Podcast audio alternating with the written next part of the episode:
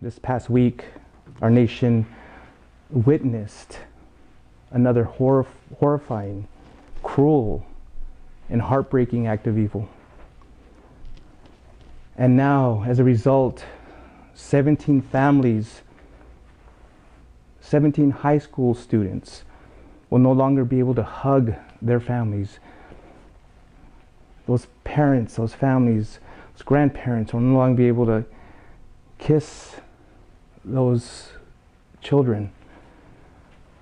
There'll be no more graduations, no more birthday parties, no more, no weddings.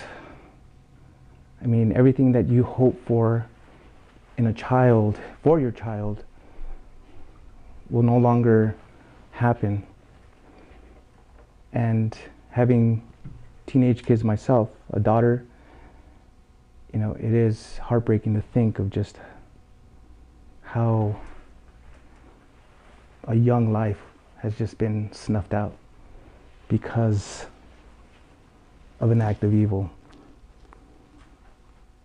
And so now, a few days afterwards, the questions begin. How could this have happened? How could something this horrifying, something so evil have happened? And how, what, what can we do to prevent it? These are some difficult and complicated questions. And some of them I, I hope to address here today with this message. But because of the time that we have together, you know, we're not going to be able to get through it all. I mean, this is, like I said, a very complex and complicated issue, and, and the answer isn't simple, and it's not, you know, it takes some time to really talk about these things. So again, with a short amount of time, I don't think we'll be able to cover it all. But the question of evil shouldn't be ignored. And we have to address it in times like these, but not just in times like these, like these, but also at all times. Because evil happens every single moment, every single day. You know, right now, there's something evil going on. Maybe you're aware of something evil that has happened and your heart is breaking about it. And so, my point again is, is that these issues need to be addressed. They can't be ignored. We can't just, you know, only discuss it when something tragic happens. As I said, I'll, get more into it this morning.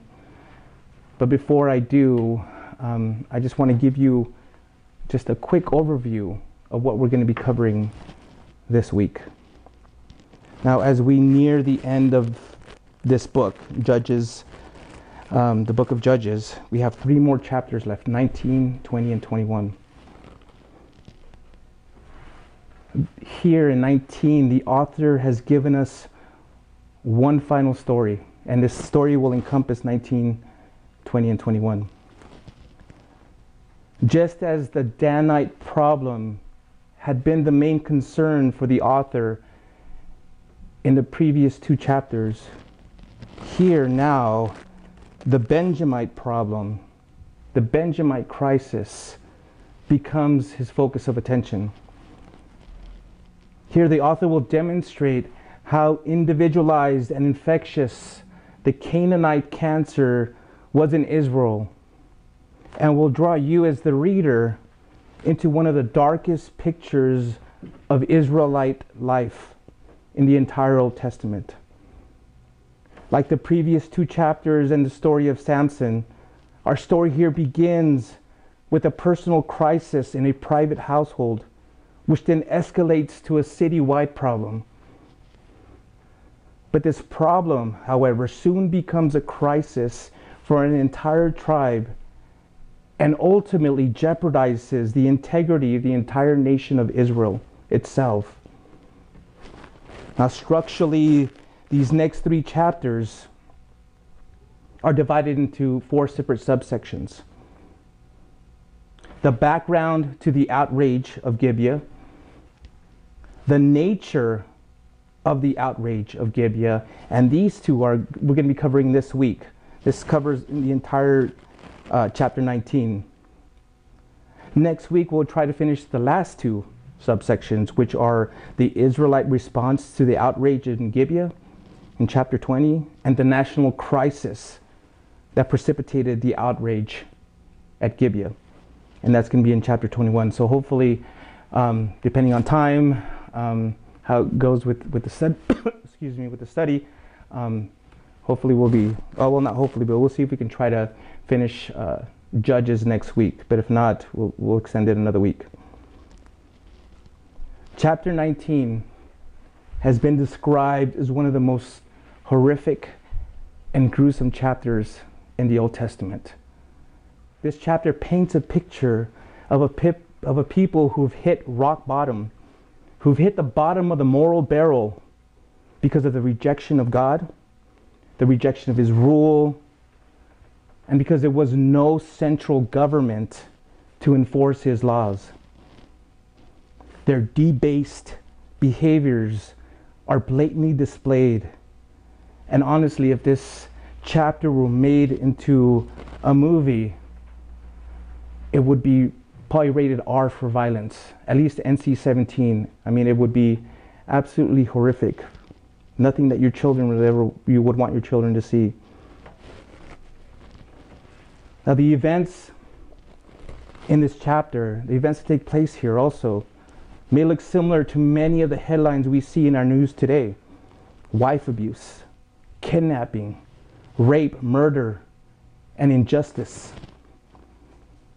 The appalling events that took place earlier this week in Florida is a reminder that without God, people are capable of committing the most heinous crimes.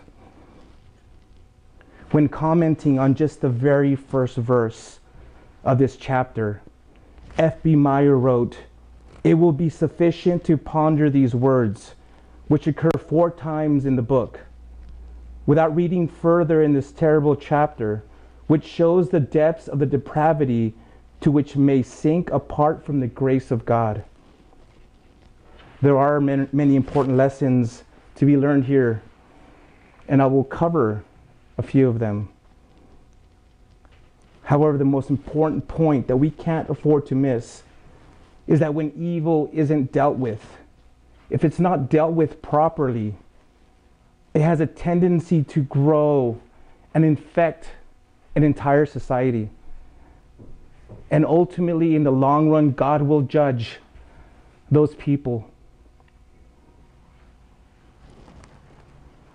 So, as we normally do, before we read, let's come before the Lord and ask Him to speak to us this morning as we open up His Word. Lord Heavenly Father, thank you this morning. Thank you that you brought us here to hear your word. Lord, and as I present this message, Lord, I pray that these words of mine will not be mine alone, alone but they be yours, Lord. May you use me to speak the truth, Lord. To show again what's there are many similarities between what's going on here in this chapter and what we see in our world today, Lord. And may we see it and recognize it, Lord, and, and may it impact us to the point where we just have a heart to not just change ourselves, Lord, but help others see you, to be the light, salt and light in this world, Lord. And how desperately this world needs you. Fill this room with your spirit, Lord. Fill us with your love. Open our eyes and ears now as we get into your word. Pray this in Jesus' name. Amen. Judges chapter 19. Judges chapter 19.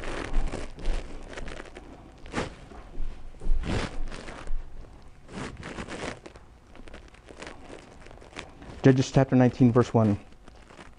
In those days, when there was no king in Israel, a Levite staying in a remote part of the hill country of Ephraim acquired a woman from Bethlehem in Judah as his concubine.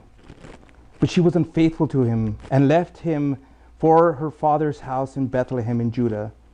She was there four months. Then her husband got up and followed her to speak kindly to her and bring her back. He had his servant with him and a pair of donkeys. So she brought him to her father's house, and when the girl's father saw him, he gladly welcomed him. His father in law, the girl's father, detained him, and he stayed with him for three days. They ate, drank, and spent the nights there.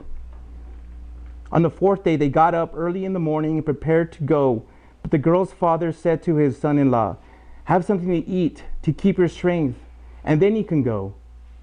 So they sat down, and the two of them ate and drank together. But the girl's father said to the man, Please agree to stay overnight and enjoy yourself. The man got up to go, but his father in law persuaded him. So he stayed and spent the night there again. He got up early in the morning on the fifth day to leave, but the girl's father said to him, Please keep up your strength. So they waited until late afternoon, and the two of them ate. The man got up to go with his concubine and his servant. When the father in law, the girl's father, said to him, Look, night is coming. Please spend the night. See, the day is almost over. Spend the night here. Enjoy yourself. Then you can get up early tomorrow for your journey and go home. But the man was unwilling to spend the night. He got up, departed, and arrived opposite of Jebus, that is Je- uh, Jerusalem. The man had his two saddled donkeys and his concubine with him. And uh, when they were near Jebus and the day was almost gone, the servant said to his master, Please, why not let us stop at this Jebusite city and spend the night here? But when the master replied to him, We will not stop in, at a foreign city where there is no Israelites. We will not stop at a foreign city where there is no Israelites. Let's move on to Gibeah. Come on, he said. Let's try to reach one of those places and spend the night in Gibeah or Ramah. So they continued on the journey, and the sun set as they neared Gibeah in Benjamin. They stopped to go in and spend the night in Gibeah.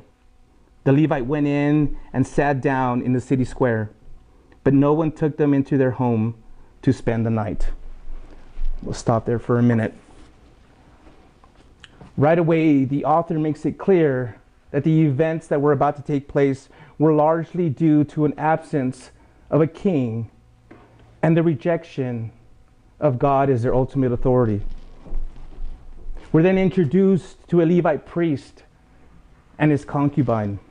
Now, this particular priest here isn't the same one that we read about in the previous two chapters. This is a totally, completely different priest.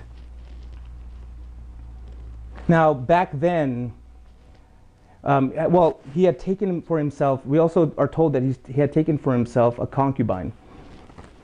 Now, back then, concubines were second class wives that usually wealthy males often had to ensure that the family line, that the family name continued. Now, these concubines didn't have the same legal, legal rights as the primary wives, but they were socially and legally bound to their household, to the husband's household, and also they were off limits to other males. Well, this text informs us that this concubine cheated on the priest and fled to her father's house in Bethlehem for protection. Now, more than likely, she probably took off because she probably, her, her unfaithfulness was probably discovered, and she knew that her life was at risk. Because the law clearly states, states that a woman commits adultery, anyone commits adultery, they're to be killed, they are to be stoned. Now, after four months of being at her father's house, the Levite finally decides, I need to go get her. He soon journeys to the house of the concubine's father to persuade her to come back, to come back with him to Ephraim. All this mess could have been avoided had the Levite priest learned from his, pre- from his previous forefathers that having multiple wives will only multiply your problems. In every short or in every story that we read prior to this, where we see a prominent Bible figure having more than one wife, there was always some kind of issue. There was always some kind of problem. Now, uh, don't get me wrong, I'm not completely blaming this, these issues and these problems on the women. No, I, uh, a lot of these, a lot of times in these stories, the guys were the ones with a major issue, with the major problems. What I'm saying is that maybe some of the stories would have ended up completely different had these men followed God's original plan that one man and one woman were to be one flesh forever.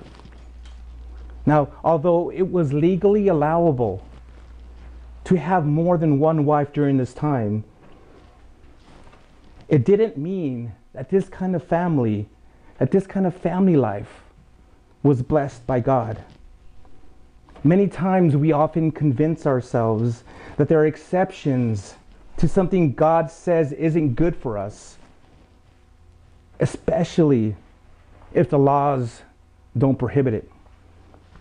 For example, there are many places here in the city, in the state, in our country, where one can go and legally gamble. But the Bible is clear that the love of money is the root, the root of all kinds of evil. And there's various other verses that's, that talk about that. Now, I could also make the case with alcohol, prostitution, divorce, and even certain kind of drugs. My point is that just because something is legally allowable doesn't mean that God is okay with it. As Christians, our supreme duty is to obey God, to obey His word. Jesus said in Luke chapter 11, 28, Blessed are those who hear the word of God and keep it. So when the Levite arrives at his father in law's home, the father-in-law, the father-in-law gladly welcomes the priest and kept urging the priest to stay day after day for five days. But on the evening of the fifth day, again the father-in-law tries to convince him to stay another night. But this time the priest has had enough. He's, he's frustrated. And so he firmly insists that he's got to go. He's like, man, okay, We've been hanging out, partying for the last four nights. I have to go. I came here to pick up my wife, my concubine, and I have to go back. So the, the father in law ultimately relents and says, Okay, you know, I'm not going to fight you. Go ahead and go. And the Levite heads north to begin his journey back home with his concubine his male servant, and his two donkeys.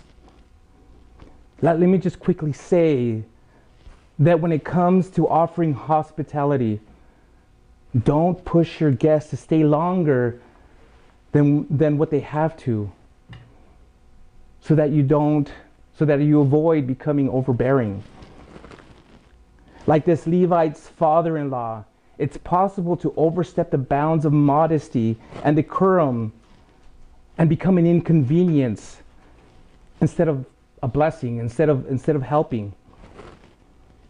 Here are some things to consider if you decide to open up your home to somebody. True hospitality should be for the sake of the guest, not for your own, not for you.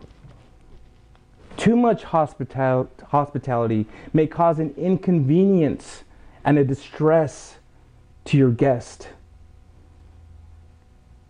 And one more thing if you have other purposes in mind in offering hospitality, if you're saying, oh, I'm going to bring this guy in so he can help me construct my wall and so he can help me, you know, um, uh, I don't know, sell things or I'm going to sell him stuff or, you know, whatever it may be. If there are other things in mind, if you have other purposes in mind, that hospitality loses its true meaning and its purpose.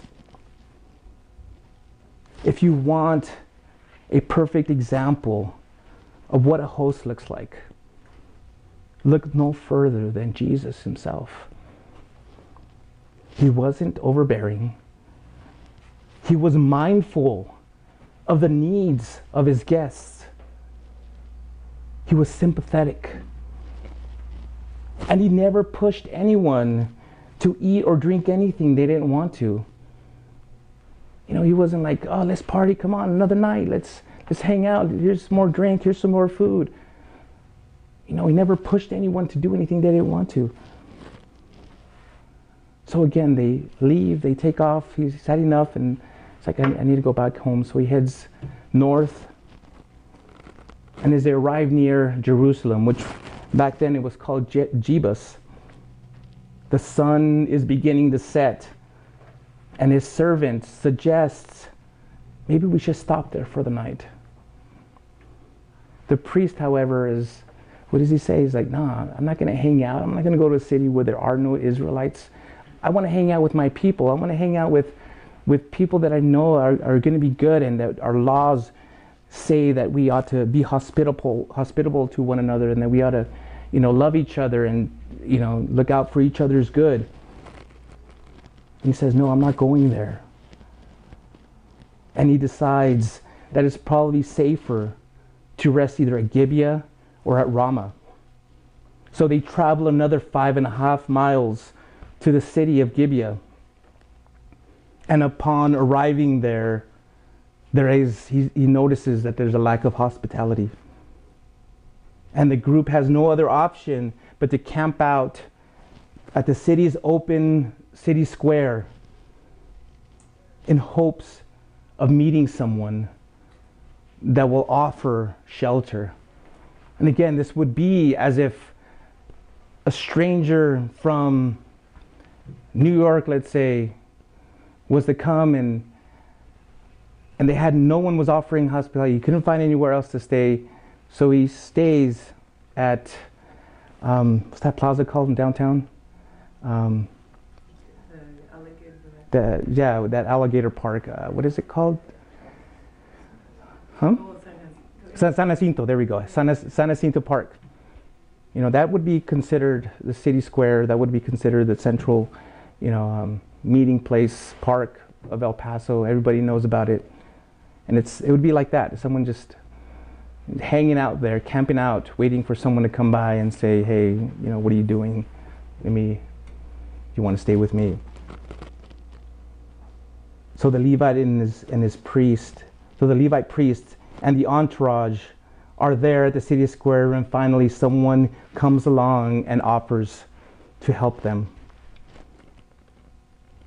And if your Bibles are still open, let's uh, read the rest of this chapter.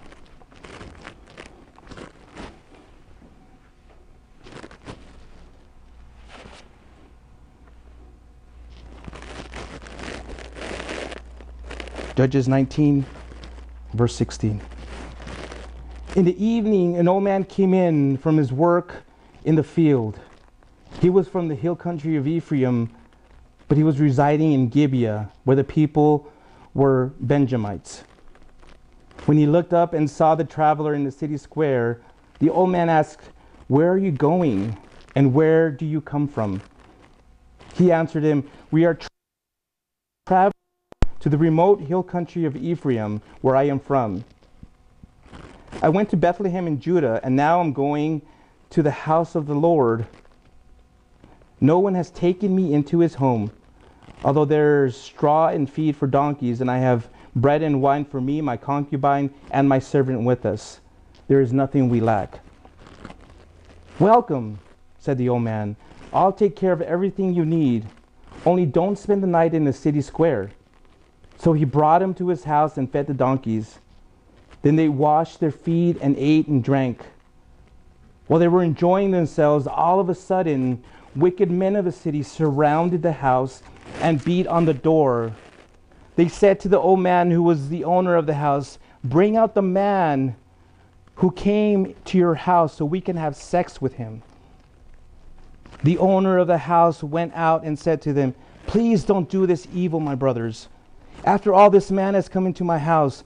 Don't commit this horrible outrage. Here, let me bring out my virgin daughter and the man's concubine now.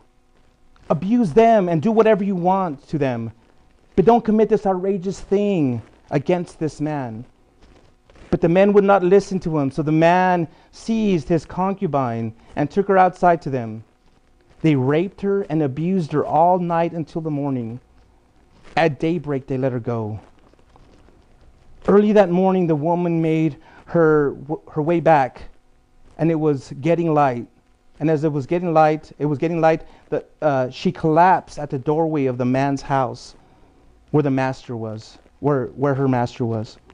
When her master got up in the morning, opened the doors of the house, and went out to, to leave on his journey, there was, the, there was the woman, his concubine, collapsed near the doorway of the house with her hands on the threshold. Get up, he told her, let's go. But there was no response. So the man put her on his donkey and set out for home. When he entered the house, he picked up a knife, took hold of his concubine, cut her up into cut her into 12 pieces limb by limb and then sent her throughout the territory of Israel everyone who saw it said nothing like this has ever happened or has or has been since the day Israelite the Israelites came out of the land of Egypt until now think it over discuss it and speak up there's a lot to cover here in these last 15 verses that I read. But I'll try my best to unpack what we, what we covered here. We begin again by seeing the hospitality is finally extended in Gibeah, but not by the Benjamites. Rather, it's provided by an old man who was from the same place this Levite was from. This unma- unnamed old man, they come to find out, is originally from the same home territory as a Levite, but is now living in Gibeah. After being asked about their situation, the priest reveals nothing about the awkward circumstance that brought him there, but instead comes up with a more pious, more religious, more uh, a better excuse, better reason for being in Gibeah the priest also, emphasizes hey, you take us in, you don't have to take care of us. We're, we're self sufficient. We will feed our donkeys, we'll, you know, we have enough food. We just need a place to stay. He, was, he wanted to emphasize that. And he, again, he was only looking for a place to sleep for the night. So the old man invites the Levite into his home, carefully noting that he shouldn't spend the night there at the city square because he probably knew how dangerous it was. He probably knew that their lives were at risk. So after welcoming the group to his home, he feeds their donkeys, washes their feet, and provides food and drink. And this must have been a familiar scene for this Levite who had just left his father in, in, in law's house and had just experienced the same thing. He was probably thinking, wow, this is great you know, things couldn't be better. This is awesome. Now, there may come a time where you may find yourself in a strange place with no one to call for help. In this situation, there's nothing more valuable than the generosity, than the generosity and, and hospitality of strangers.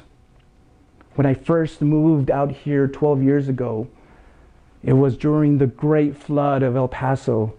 The rains had blocked I 10, and no one was, be was able to come into the city. Everyone had to stay in Las Cruces. My wife at the time, um, I was just graduating from the Border Patrol Academy. My wife had my two young kids small. She was traveling. She had never been to the area. She had never been to the region. And here now she's stuck in Las Cruces. All she knew was that she had to take I 10 to come to El Paso, but they wouldn't let her through. And me, I was all the way in Artesia, New Mexico, and there was nothing I can do to help. So I called, I talked to some of the, some of the, the higher ups, the agents, you know, and I was like, hey, sir, I, this and this is going on. I need some help. And so they put their minds together and, and you know, fortunately, we our agency has like a, a like a wealth marine like a, a welfare program uh, program that can help other agents in times of need. This was also you know with the chaplaincy, they have the chaplaincy program, and the Lord provided somebody to open up another agent and his family to open up their home to my to my to my wife and my kids. Now, again, these were strangers. These were people I didn't know. I still don't know who they are, but at that time, they were ble- they were just great blessings. And you know, it's during these times again that we we need that. That those those things come invaluable. And again, I tell you that story because I know what it's like. My family knows what it's like. Again, wisdom and spiritual discernment must be used. You don't want to go and just to want to be in a strange city and just go with the next person that says, "I'll come stay with me." You know, if if the Lord has put it into somebody's heart to offer hospitality, that same spirit that is is is offering that is going to speak to you as well and tell you, "Hey, this person is a safe person. I've sent them." Don't be so quick, though, to reject a blessing that God has provided for you. Don't say no right away, because you never know. You never know that the Lord, again, may be sending it. If you need to take a minute to pray about it, then do it.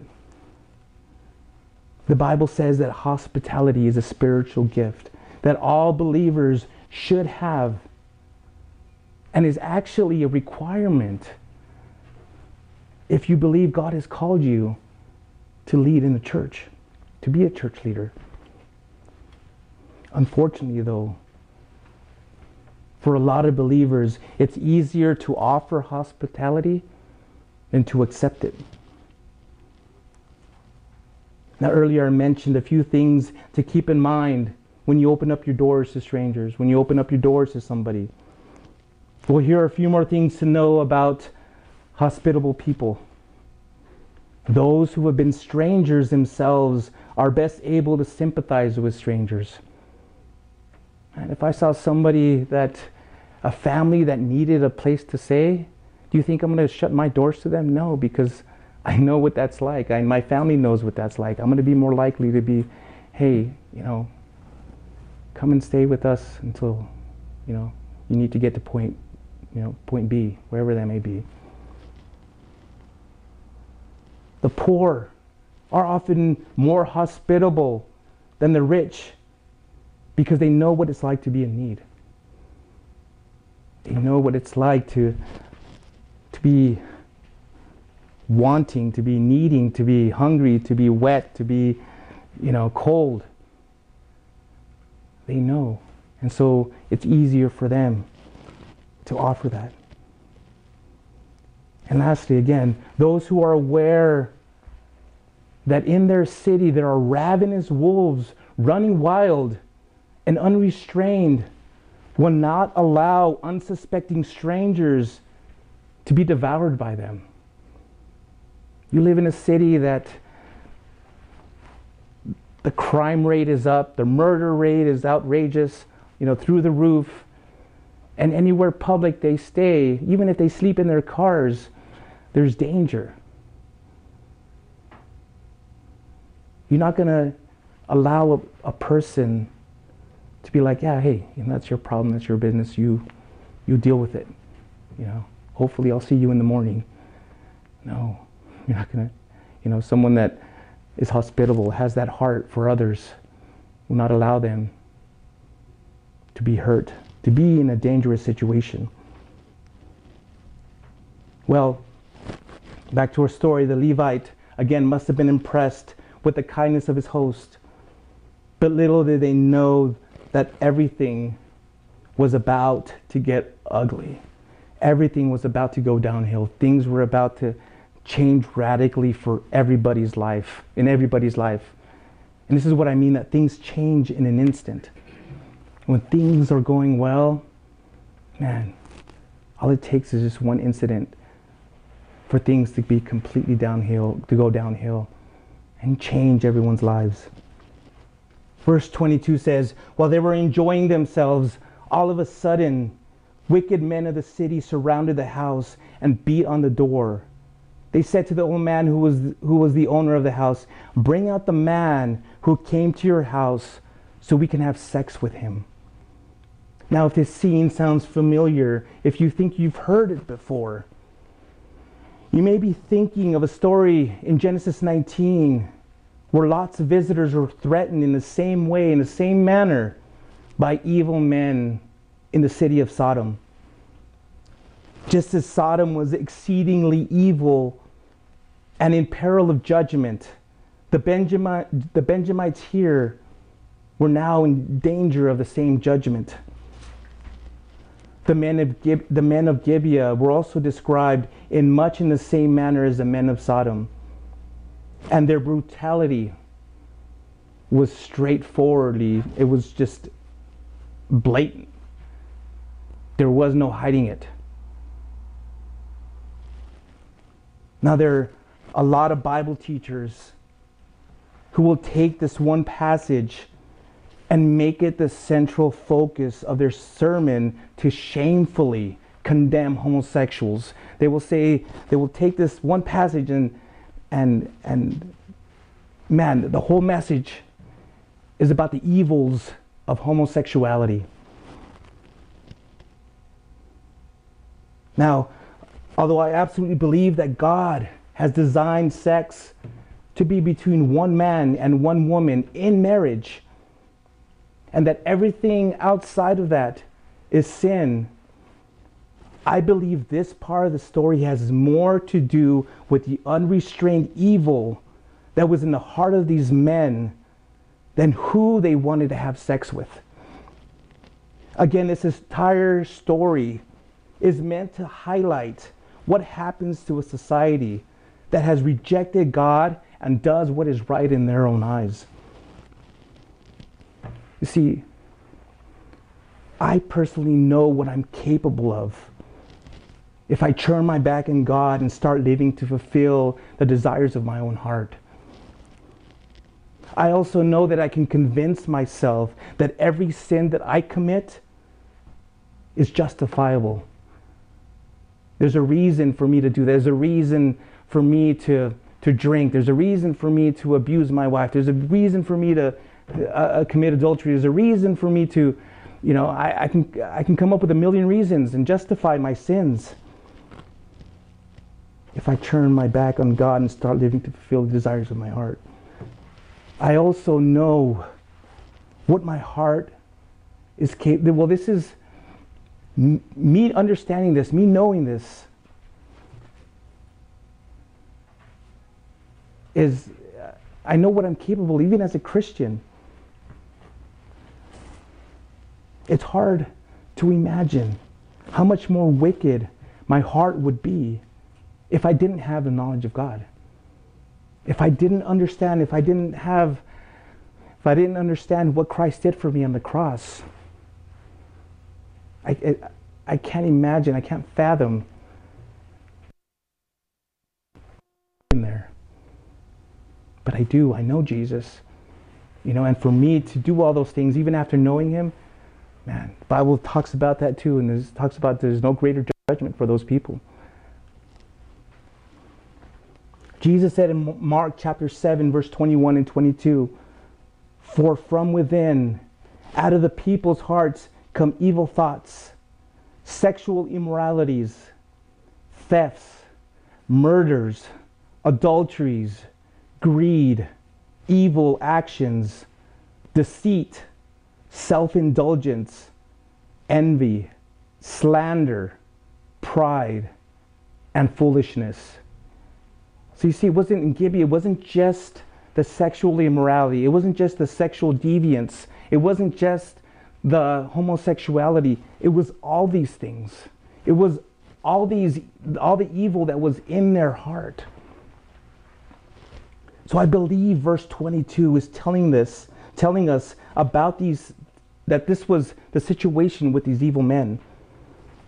Because we soon find out that it really wasn't about who they had sex with. In the following verse, the old man makes an attempt to reason with the men that surrounded his house by pointing out to them or trying to reason with them that this action was both evil and horrible.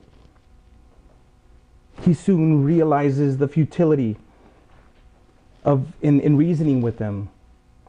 So rather than handing over his guest, the old man offers or suggests that they take his virgin daughter and the priestess concubine.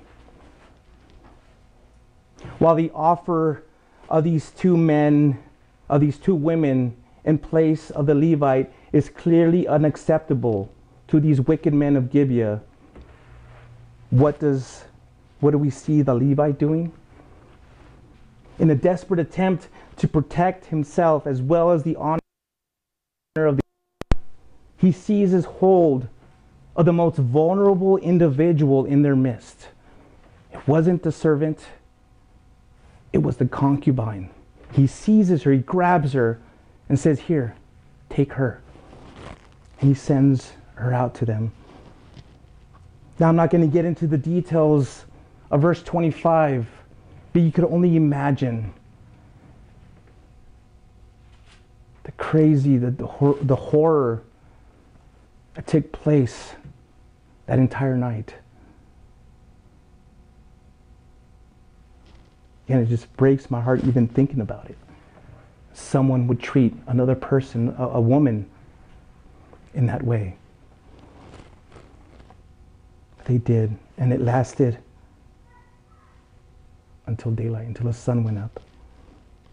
And as daylight approaches, the woman is finally let go and has just enough strength to return to the doorway of the old man's house before she collapses. And then it's evident that the Levite, as well as the host, holds little hope of the survival of the concubine because no one even takes notice when she returns. No one even pays attention when she comes back. They're not waiting up for her. They're not, you know, peeking out the window or out the door and, and just, no, they just they go to bed, they go to sleep. So it's clear that the Levi has no interest in her well being. And then when he gets up, what does he say to her? Get up. Let's go. As her lifeless body is there, laying on the floor. And when she fails to respond, again, what does he do?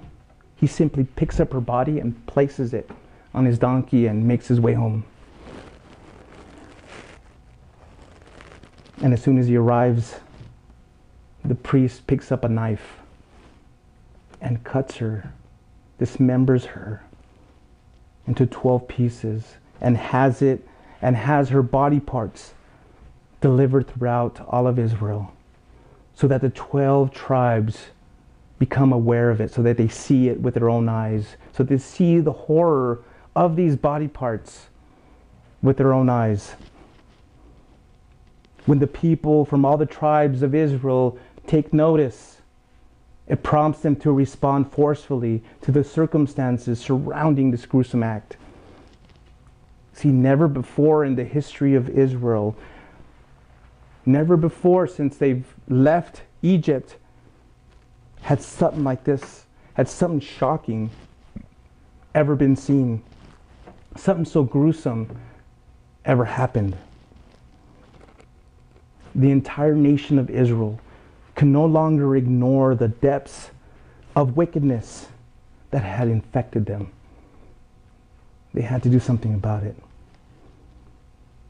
And the next part of the story in verse 21, we'll, we'll be seeing that. We'll be covering next week. But in our story here, on the surface, this story is about hospitality. The hospitality of the Levite's father in law and the old men in Gibeah. It even initially appears that the biggest problem, the biggest factor could be just the, the inhospital, inhospitability.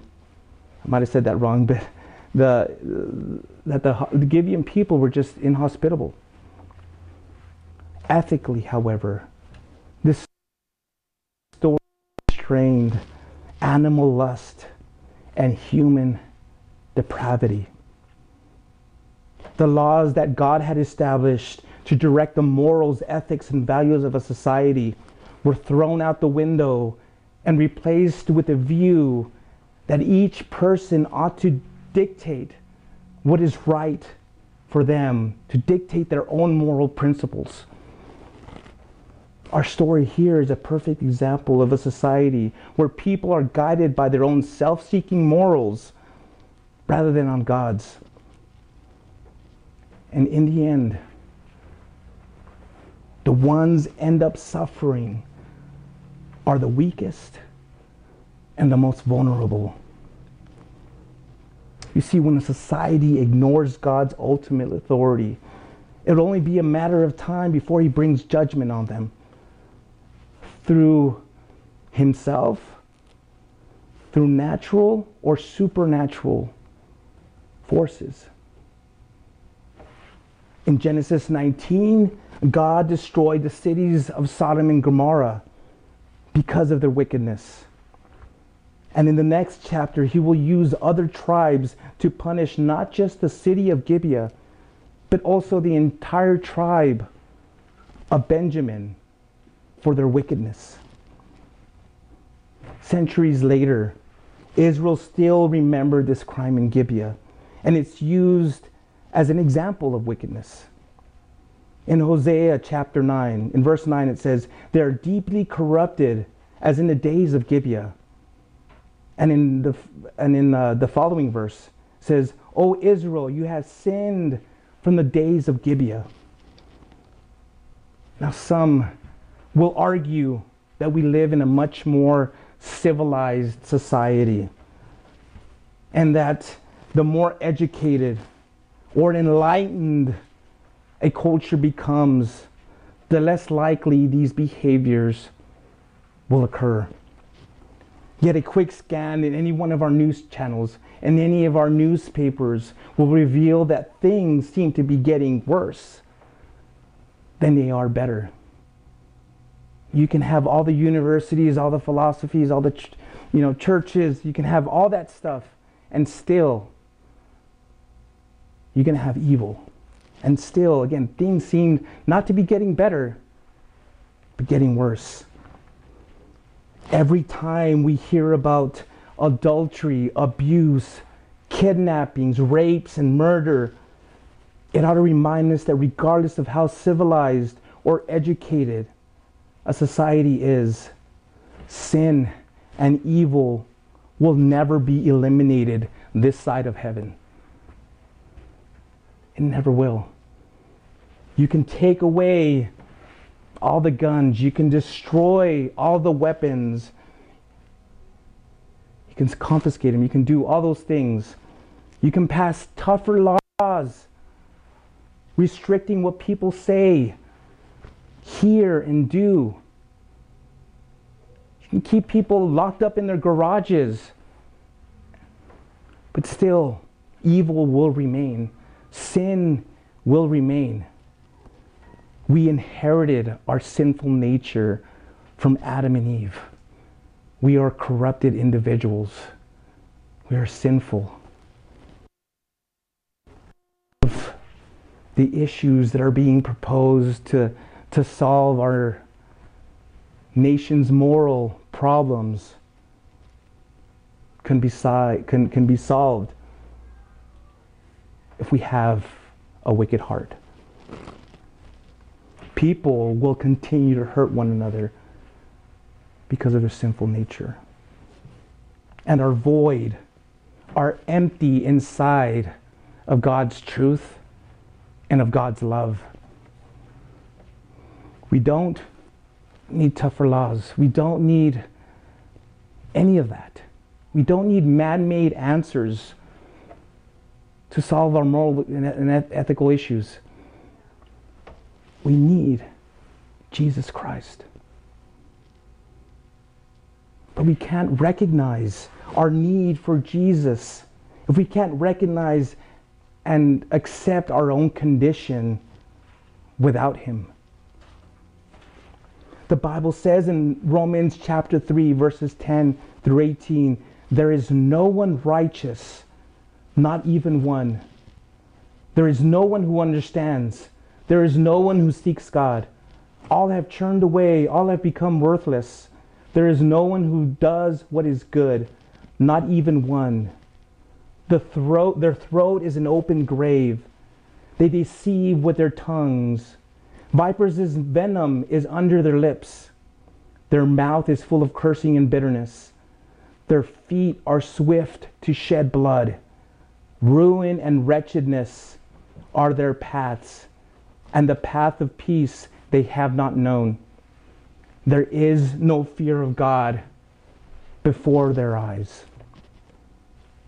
However, later on that passage, Paul tells us that God has provided a solution in the New Living Translation, it puts Romans chapter 3, verses 23 and 26. And if you want to read this later on, again, it's found in Romans chapter 3.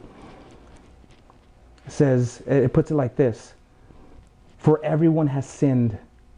We all fall short of God's glorious standard. Yet God, in His grace, freely makes us right in His sight. He did this through Jesus Christ when He freed Him from the penalty when he freed us from the penalty of our sins. For God presented Jesus as a sacrifice for sin. People are made right with God when they believe that Jesus sacrificed his life, shedding his blood. The sacrifice, this sacrifice shows that God was being fair when he, held, when he held back and did not punish those who sinned in past times, for he was looking ahead and included them in what, they would, what he would do in the present time. God did this to demonstrate his righteousness, for he himself is fair and just and makes sinners right in his sight when they believe in Jesus. True change begins when the heart of a person is healed, when the mind is renewed, and when the soul is given spiritual life. It's nothing else. It's God changing a person, God transforming them.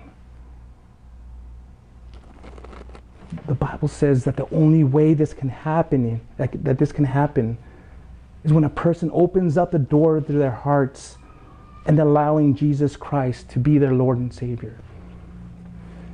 And if that's you, if you've never done that, and if you see the that you're, the condition that you're in and that you're in the fallen condition and that you need a Savior. Wherever you're at, pray this from the bottom of your heart. Father, I believe I'm a sinner. Forgive me of my sins. I believe Jesus Christ died on the cross for my sins and that He died to forgive me.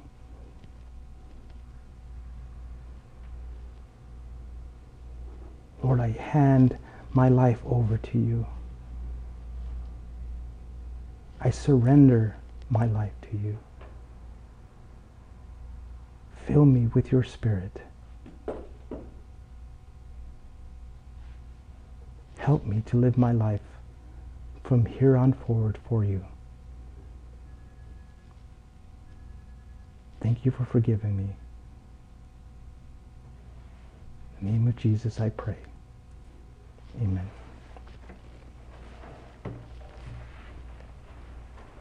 As we close here,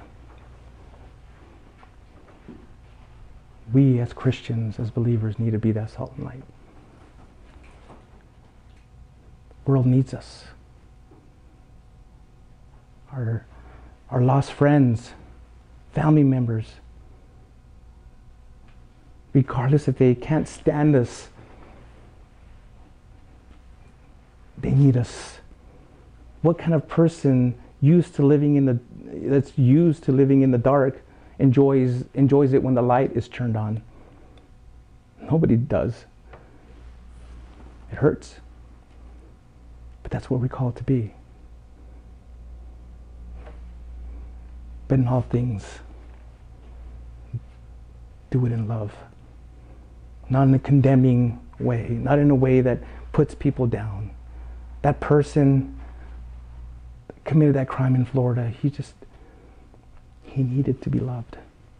He needed Christ. He needed people around him. And I don't know, again, I don't know the full situation. But there are still people living in the state that are just like that. And so we have to offer what God has given us and offer it to them. You must be compassionate. You must be loving. What God has called us to do. And let's continue to pray for that those families. And even uh, for this family, for the family of this man now this, that's in jail, that's going to be facing these. You got to be praying for their family, for his family. And praying, you know, as a matter of fact, be praying for his own salvation. That's the only way he's going to be healed. He's broken. People are broken inside. They need to be healed. Let's close in prayer. Heavenly Father, thank you for this time that you gave us in your word, Lord. Lord, your word is true and it's honest and it's straightforward. And you show us, Lord, that what man is capable to do, the evil that they're capable of, Lord. You just even in your word, in this story.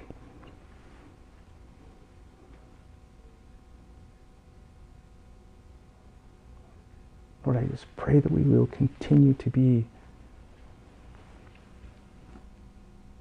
your examples, your ambassadors here in this earth.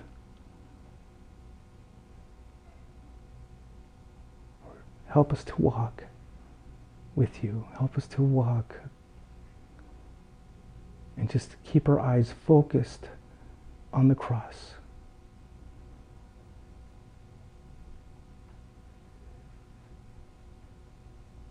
Protect our nation, protect our children, protect the innocent.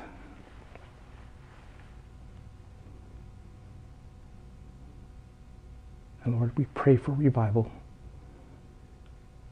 We pray that more people will just come to know you because of this tragic event. You can make horrible things into good things, Lord.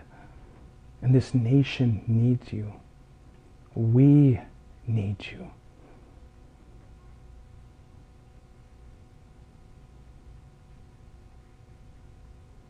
we comfort those who are hurting. And may we just always remember you, Lord, wherever we're at and wherever we go. May we have that heart of hospitality. May we have that heart of love, looking out for others, Lord. Keep us safe. Keep everyone in this room safe. Keep all those that prayed that prayer to receive you, Lord. May they come to know you more intimately. Bless the rest of this time, Lord. Bless us as we fellowship.